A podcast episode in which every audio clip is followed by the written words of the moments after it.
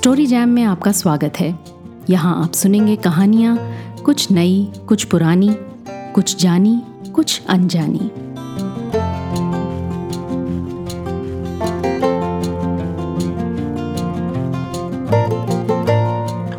कुछ दिन हुए हैप्पी वुमेन्स डे मैसेजेस का सैलाब आ गया व्हाट्सएप पर। जितने मैसेजेस उतनी ही सफल महिला की परिभाषाएँ।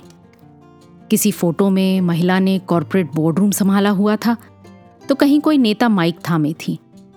कोई खेल के मैदान में पुरस्कृत थी तो कोई जंग के मैदान में सम्मानित। दो चार कंपनीज़ ने बहती गंगा में हाथ धोते हुए women's day special discount coupon भी भेज डाले, क्योंकि apparently I am worth it तो क्या बस यही है सफलता के प्रमाण? शायद नहीं। लेकिन एड्स बनाने वालों की भी कोई गलती नहीं। जो अक्सर दिखता नहीं, उसे दिखलाया कैसे जाए? जैसे जीने की तमन्ना, जैसे कुछ करने की जिद, जैसे जो सच है और सही है, उसे कर डालने की हिम्मत। दिल्ली मेट्रो के महिला डिब्बे को मैं अरमानों का उड़न खटोला बुलाती हूँ। सुबह जाइए कभी उसमें। महिला, लड़की, औरत, लेडीज़ लोग, जो चाहे बुला लें। उसके कई रूप देखने को मिलेंगे। फ़ोन पर अपनी टीम को टाइट करती, प्रेमी से अपने हक के लिए फाइट करती, पूजा की माला जपती, बगल में बैठी औरतों को प्रसाद बांटती, कॉलेज के नाटक की रिहर्सल करती, सहेलियों को नेल पॉलिश लगाती, कान में हेडफोन लगाए, ऊँची आवाज़ में गुनगुनाती। जहाँ से चढ़ी थी और जहाँ उतरेगी, उन दो स्टॉप्स के बीच अपनी सारी तमन्नाएँ बिना डर, बिना शिकन, बिना झिझक, बिना हिचक जीती। अपनी सारी आशाओं को समेटे। हर सुबह हैप्पी वुमेन्स डे मनाती। खैर वुमेन्स डे के हफ़्ते में आज एक दबंग महिला की सच्ची कहानी।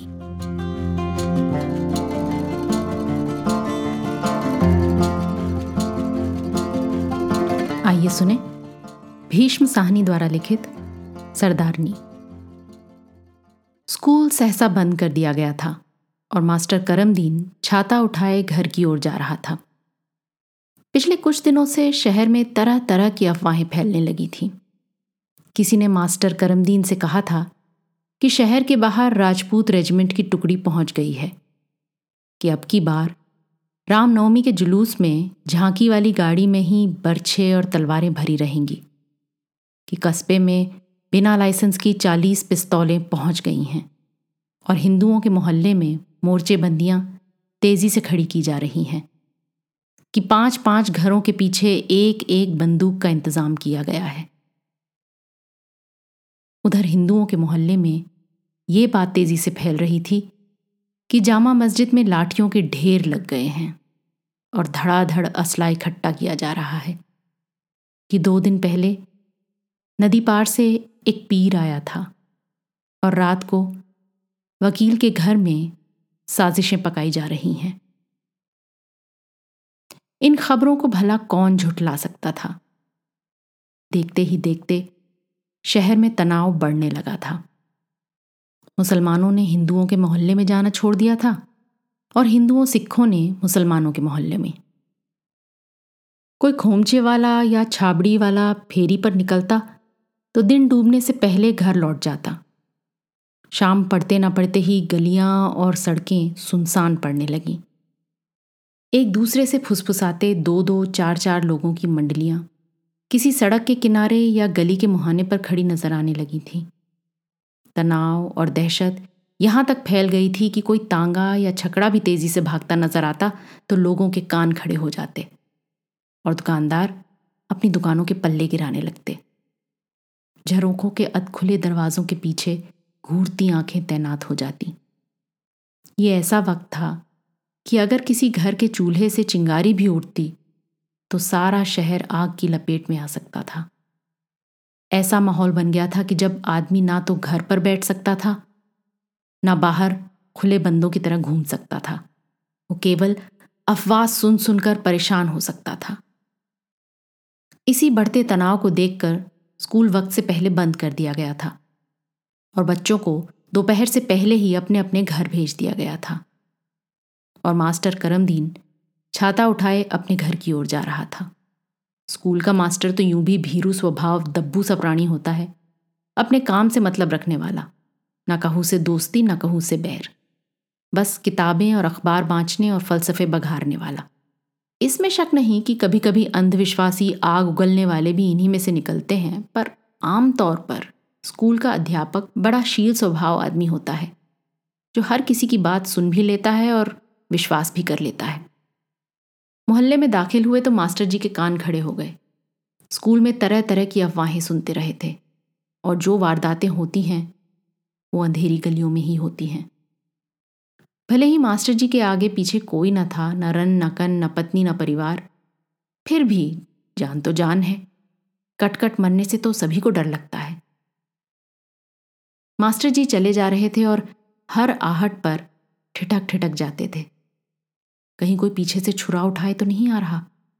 किसी दरवाजे के पीछे कोई घात लगाए तो नहीं बैठा। हर दरवाजे के पीछे उन्हें डोलते साए और घूरती आँखें नज़र आ रही थीं। मन में खौफ तो था ही। सबसे ज़्यादा खौफ इस कारण था कि हिंदुओं सिखों की गली में वो अकेले मुसलमान रहते थे। वर्षों की दुआ सलाम तो हमसायों के साथ थी, पर किसी के साथ उठना, बैठना, आना जाना नहीं था। अकेला आदमी किसी परिवार वाले के साथ कैसे हिल मिल सकता है? यहाँ किसी ने पीठ में छुरा भोंक दिया तो पता भी नहीं चलेगा कि मास्टर कभी था भी या नहीं था। वो घर के अंदर जाने लगे तो पड़ोस वाले घर के बाहर बैठी सरदारनी पर उनकी नज़र पड़ी। उन्हें लगा जैसे पड़ोसन सरदारनी उनकी ओर अजीब सी नज़र से देख रही है। ये मन का गुमान रहा हो या सचमुच ऐसा ही था? उनका मन हुआ कि झट से अपनी कोठरी के अंदर घुस जाए। एक बार मन में यह भी आया कि रोज की तरह आदाब अर्ज़ कर दे, पर अकेली बैठी औरत से दुआ सलाम करने का गलत मतलब भी निकाला जा सकता है, और फिर आज के दिन? वो अपनी कोठरी का ताला खोल ही रहे थे कि पीछे से आवाज़ आई, सलाम मास्टर! सरदारनी की आवाज़ थी और सुनते ही मास्टर के मन का तनाव कुछ कुछ ढीला पड़ गया। सरदारनी बड़ी हसमुख पंजाबन थी। अनपढ़ मुँह फट सारा वक्त बतियाने वाली। चौड़ी हड्डी की काया पाल उलझे रहते, छातियाँ उघड़ी रहती। घर के बाहर ही कपड़े धोती, घर के बाहर ही चौका करती और पौ फटने के पहले कई बार गली के नल पर नहाने भी बैठ जाती थी। मास्टर इससे खम खाता था, पर इसे पसंद भी करता था। इसके पास से गुजरते हुए उसे झेप होने लगी थी। ना सरदारनी को पल्ले दुपट्टे का ध्यान रहता, ना इस बात की परवाह रहती कि कौन सुन रहा है, कौन देख रहा है। दिन भर बतियाती रहती। मास्टर अपने कमरे में बैठा किताब तक नहीं पढ़ सकता था। उसकी आवाज़ सुनकर मास्टर करमदीन के मन का तनाव कुछ ढीला पड़ा। अगर ये औरत इतनी निश्चिंत हो सकती है तो शहर में कोई तनाव नहीं होगा, सब मन घड़ंत अफवाहें होंगी। आराम से बैठी घर में बर्तन मल रही है। पर फिर मोहल्ला भी तो हिंदुओं, सिखों का है। इसे क्यों किसी बात की चिंता होने लगी? मास्टर, क्या शहर में रौला है? मास्टर करमदीन ठिठक गया। वहीं खड़े खड़े बोला हाँ रौला है। तालाब के पास किसी की लाश मिलने की बात सुनने में आई है। शहर में तनाव पाया जाता है। इस पर सरदारनी हंस पड़ी। इसलिए दुबक्कर घर में घुस रहा है। फ़िक्र नहीं करो मास्टर, हमारे रहते तुम्हारा कोई भी बाल बांका नहीं करेगा। फिर हंसकर बोली अच्छा किया जो शादी ब्याह नहीं किया। अकेली जान पर ही तेरा दम सूख रहा है, घर में बीवी बच्चे होते तो तेरा तो हार्ट फेल ही हो जाता। और खुद ही ठहाका मारकर हंसने लगी। मास्टर को अच्छा लगा। दिन भर जो बातें सुनता रहा, उनसे ही मुख्तलिफ़ थी। इसकी आवाज़ में दहशत नहीं थी, खौफ, डर नहीं था। खुश दिली थी। और एक तरह का हमसायापन, जिसकी कोई पहचान नहीं। परिभाषा नहीं, जो दिलों को बाँध लेता है। उसे सचमुच लगा, जैसे इस औरत के रहते उसे किसी बात का डर नहीं। मैं सोचता हूँ, मैं इस मोहल्ले से चला जाऊँ, मुसलमानों के मोहल्ले में जा रहा हूँ। क्यों? हमारे मुख पर कालक पोत कर जाएगा। अब कहा है, फिर ये बात मुँह पर नहीं लाना। मास्टर को यह भी अच्छा लगा, इसमें अपनापन था। उसकी डांट भरी तिरस्कारपूर्ण आवाज़ में भी आत्मीयता थी। फसाद भड़क उठा तो मैं कहीं नहीं जा पाऊँगा। अभी से निकल जाऊँ। आराम से बैठा रहे, फसाद वसाद कुछ नहीं होगा। अगर हुआ तो मैं सरदार जी से कहूँगी, तुम्हें मुसलमानों के मोहल्ले में छोड़ आएँगे। मास्टर के मन का डर जाता रहा। पर केवल कुछ देर के लिए ही। अपने कमरे में जाने की देर थी कि फिर पहले सी उधेड़ बुन शुरू हो गई। इसका घर वाला मुझे काट डाले तो मैं क्या कर सकता हूँ? बातें बड़ी मीठी मीठी करती है हंस हंस कर पर इन पंजाबनों का क्या एतबार? ज़िंदा आदमी को भी जलती आग में झोंक सकते हैं। चलो ये ना भी हमला करे। पड़ोस में कितने ही लोग भरे पड़े हैं जो इश्ताल में आकर मेरा गला काट सकते हैं। मैं तो जैसे पिंजरे में बंद हो गया हूँ। अभी भी निकल जाऊँ तो शायद बच जाऊँ। यहीं पड़ा रहा तो मेरी लाश का भी पता नहीं चलेगा। मास्टर फिर परेशान हो उठा। उस रात वो अभी बिस्तर पर करवटें बदल ही रहा था कि दंगे की आवाज़ें आने लगी। गहरे अंधेरे को चीर चीर कर आती हुई नारों की आवाज़ें। हर हर महादेव, और दूर, बहुत दूर शायद, मस्जिद शरीफ के पास से अल्लाह अकबर की आवाज़ें। और भागते कदमों की और छतों पर खड़े लोगों की। मास्टर का तन बदन पसीने से तर हो गया। अब वो निकल कर कहाँ जा सकता है? केवल मौत के मुँह में ही जा सकता है। उसे लगा, जैसे किसी बाज़ार में आग लगी है और जैसे उसके अपने कमरे की दीवार पर उस आग की अस्थिर सी लौ नाचने लगी है। हर बार कोई शोर सुनाई देता तो उसे लगता, जैसे आवाज़ उसी के घर की ओर बढ़ती आ रही है। रात भर त्रास और घृणा में भागते कदमों और चिंगाड़ते दानवों की आवाज़ें उसके कानों में पड़ती रहीं। मास्टर ने रात बैठकर काटी। उसे डर था कि अभी किसी कुल्हाड़ी का वार उसके दरवाजे पर पड़ेगा और उसका काम तमाम कर दिया जाएगा। कल शाम उसकी बात में आ गया, वरना निकल जाता तो बच जाता। आखिर किसी जंतु जैसी अंधियारी रात का हाफना बंद हुआ और प्रभात का छुटपुटा खिड़की रोशनदान में से झांकने लगा। तब कहीं मास्टर को झपकी आई और बैठे बैठे ही बिस्तर पर लुढ़क गया। पर कुछ ही देर बाद वो हड़बड़ा कर जागा। नींद की झोंक में उसे लगा जैसे मोहल्ले के कुछ लोग चलते हुए उसके घर के सामने से गुजर रहे हैं और एक ने कहा है, यहाँ रहता है एक मुसलमान। जवाब में किसी ने कहा, नोट कर लो। और फिर आगे बढ़कर दरवाज़ा तोड़ने लगा है। मास्टर हड़बड़ा कर उठ बैठा। सचमुच कोई दरवाज़ा पीट रहा था। जागने पर पहले तो उसे समझ में कुछ नहीं आया। उसने सोचा, ग्वाला दूध लाया होगा, पर वो तो कभी कभी सांकल खटखटाता है। इस तरह किवाड़ तो नहीं पीटता। तभी बाहर से आवाज़ आई। ओ मास्टर ओ मास्टर, खोल दरवाज़ा। सरदारनी की आवाज़ थी। मास्टर इस वक्त तक इतनी यातना भोग चुका था कि उसका मस्तिष्क जड़ हो चुका था। चेतना का कहीं कोई स्फुरन शेष नहीं रह गया था। यह आवाज़ दोस्त की भी हो सकती थी, उनके प्यासे दुश्मन की भी। खोल दरवाज़ा, मास्टर, निकल बाहर। मास्टर ने अल्लाह का नाम लिया और दरवाज़ा खोल दिया। सामने सचमुच सरदारनी पड़ोसन खड़ी थी और उसके हाथ में चमचमाती कटार थी। लंबे चमचमाते फल वाली कटार, जिस पर से अभी लाल लाल खून नहीं चू रहा था। मास्टर को काटो तो खून नहीं। उसका चेहरा पीला पड़ गया और माथे पर ठंडे पसीने की परत आ गई। क्या हुक्म है बहन? उसने धीमी सी आवाज़ में कहा, निकल आओ बाहर। मास्टर को यकीन नहीं हुआ कि ये वही औरत थी जो कल शाम हंस हंस कर बातें कर रही थी और अपने कमरे में आराम से पड़े रहने का आश्वासन दे रही थी। ज़िंदगी में वही लोग सबसे ज़्यादा धोखा देते हैं, जिन पर इंसान सबसे ज़्यादा विश्वास करता है। मास्टर अपने दो कपड़ों में ही नंगे पाँव बाहर आ गया।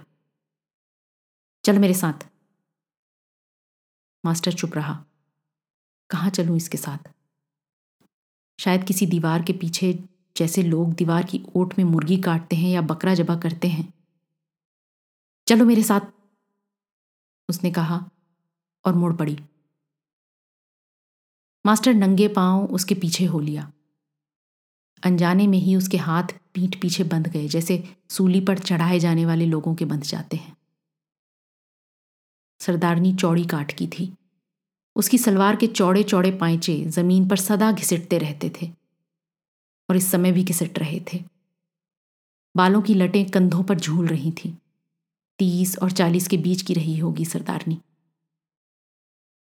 उसने कुछ नहीं बताया कि वो कहाँ जा रही है। मास्टर ने नहीं पूछा कि वो उसे कहाँ ले जा रही है। नंगे पाँव वो उसके पीछे चलता जा रहा था। ढीलम ढालम औरत सड़क के बीचों बीच चलती हुई मोहल्ले के बाहर पहुँच गई। तभी सहसा सामने उसे गली के सिरे पर डोलते साए नज़र आए। कुछ आदमी मुश्कें बांधे, हाथों में बर्छे और लाठियाँ उठाए खड़े थे।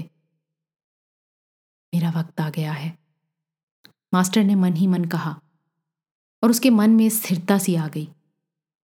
अब कुछ नहीं हो सकता। मैं धोखा खा गया हूँ। कुछ नहीं हो सकता। मुझे पनाह की ज़रूरत थी।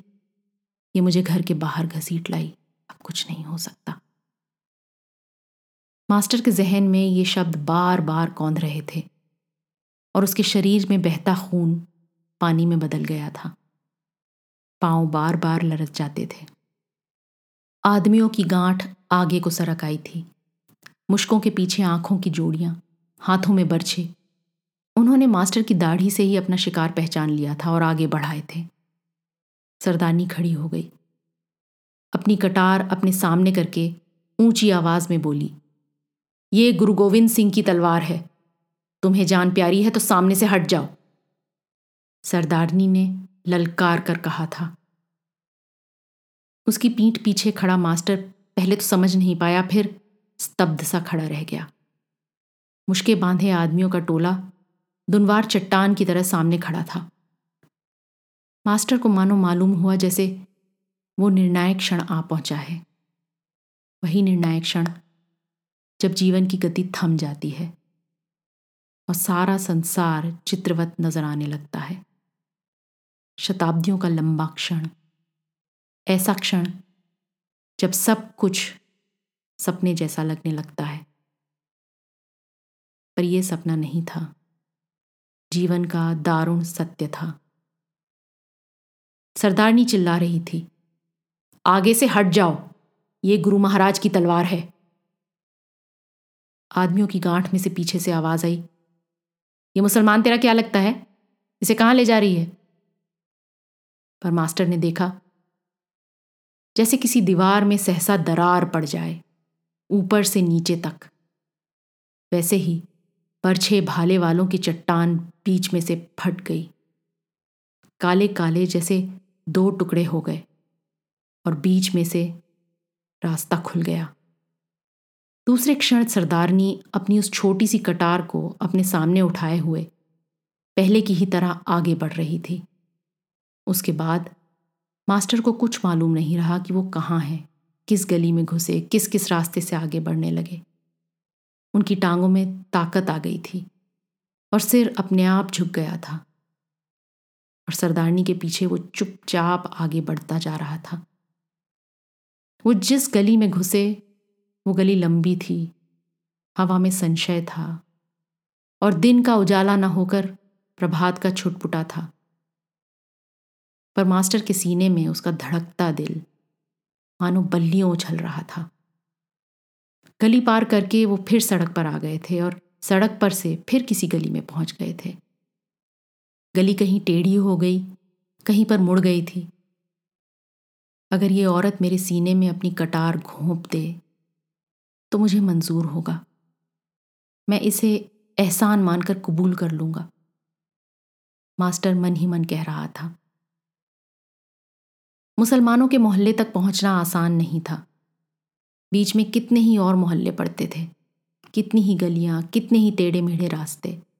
और हर मुहाने पर, सड़क के हर नाके पर बरछे भाले उठाए हुए शिकारी रास्ता रोक लेते थे। और एक नहीं, तीन जगह पर सरदारनी घिर गई थी। एक घर पर से तो किसी ने पत्थर भी फेंका था।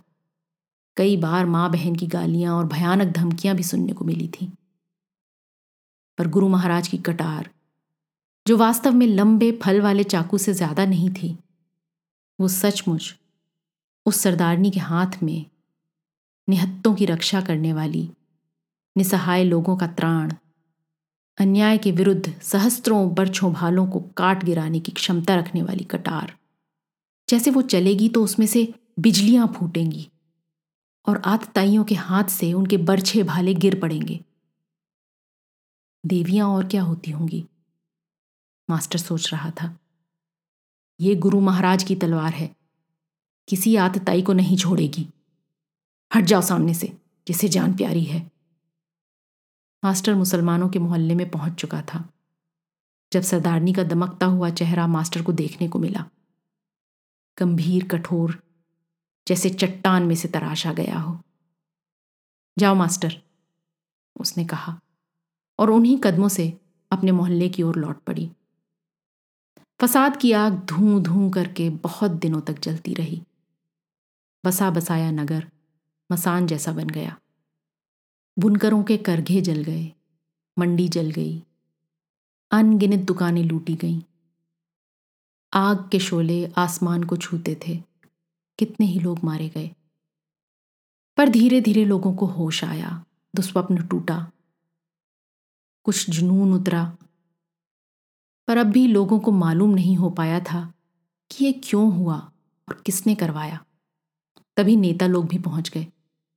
बरसात के बाद जैसे कुकुर मुत्ते उगाते हैं, हर फसाद के बाद लीडर लोग पहुँच जाते हैं। लीडर पहुँचे, अखबार नवीस पहुँचे, फोटोग्राफर पहुँचे। तभी इंसानियत के प्रेम करने वाले कुछ लोगों को सरदारनी की भी याद आई। मास्टर करमदीन अपने कुछ साथियों को लेकर, साथियों को ही नहीं बहुत से बुज़ुर्गों अमन पसंद लोगों को लेकर अपने मोहल्ले में आया। गली का मोड़ मुड़ने पर उसने देखा कि सरदारनी अपने घर के बाहर चूल्हा जला रही थी।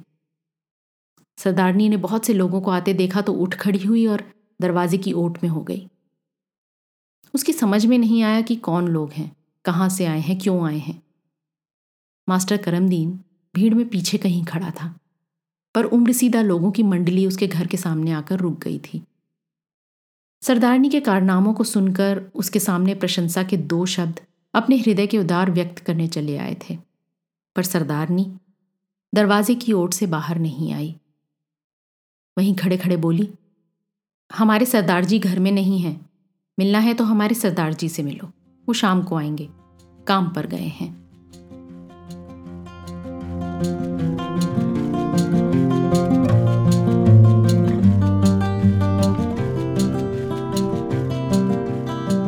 आज की कहानी आपको कैसी लगी, अपने कमेंट्स ज़रूर लिखिएगा। साथ ही सब्सक्राइब कीजिएगा। आपके फैमिली और फ्रेंड्स में आप जैसे ही कहानियों के शौकीन, कदरदान और हैं, उन्हें ये कहानी व्हाट्सएप पर फॉरवर्ड करें। अगली बार फिर मिलेंगे एक और कहानी, लेख या कविता के साथ।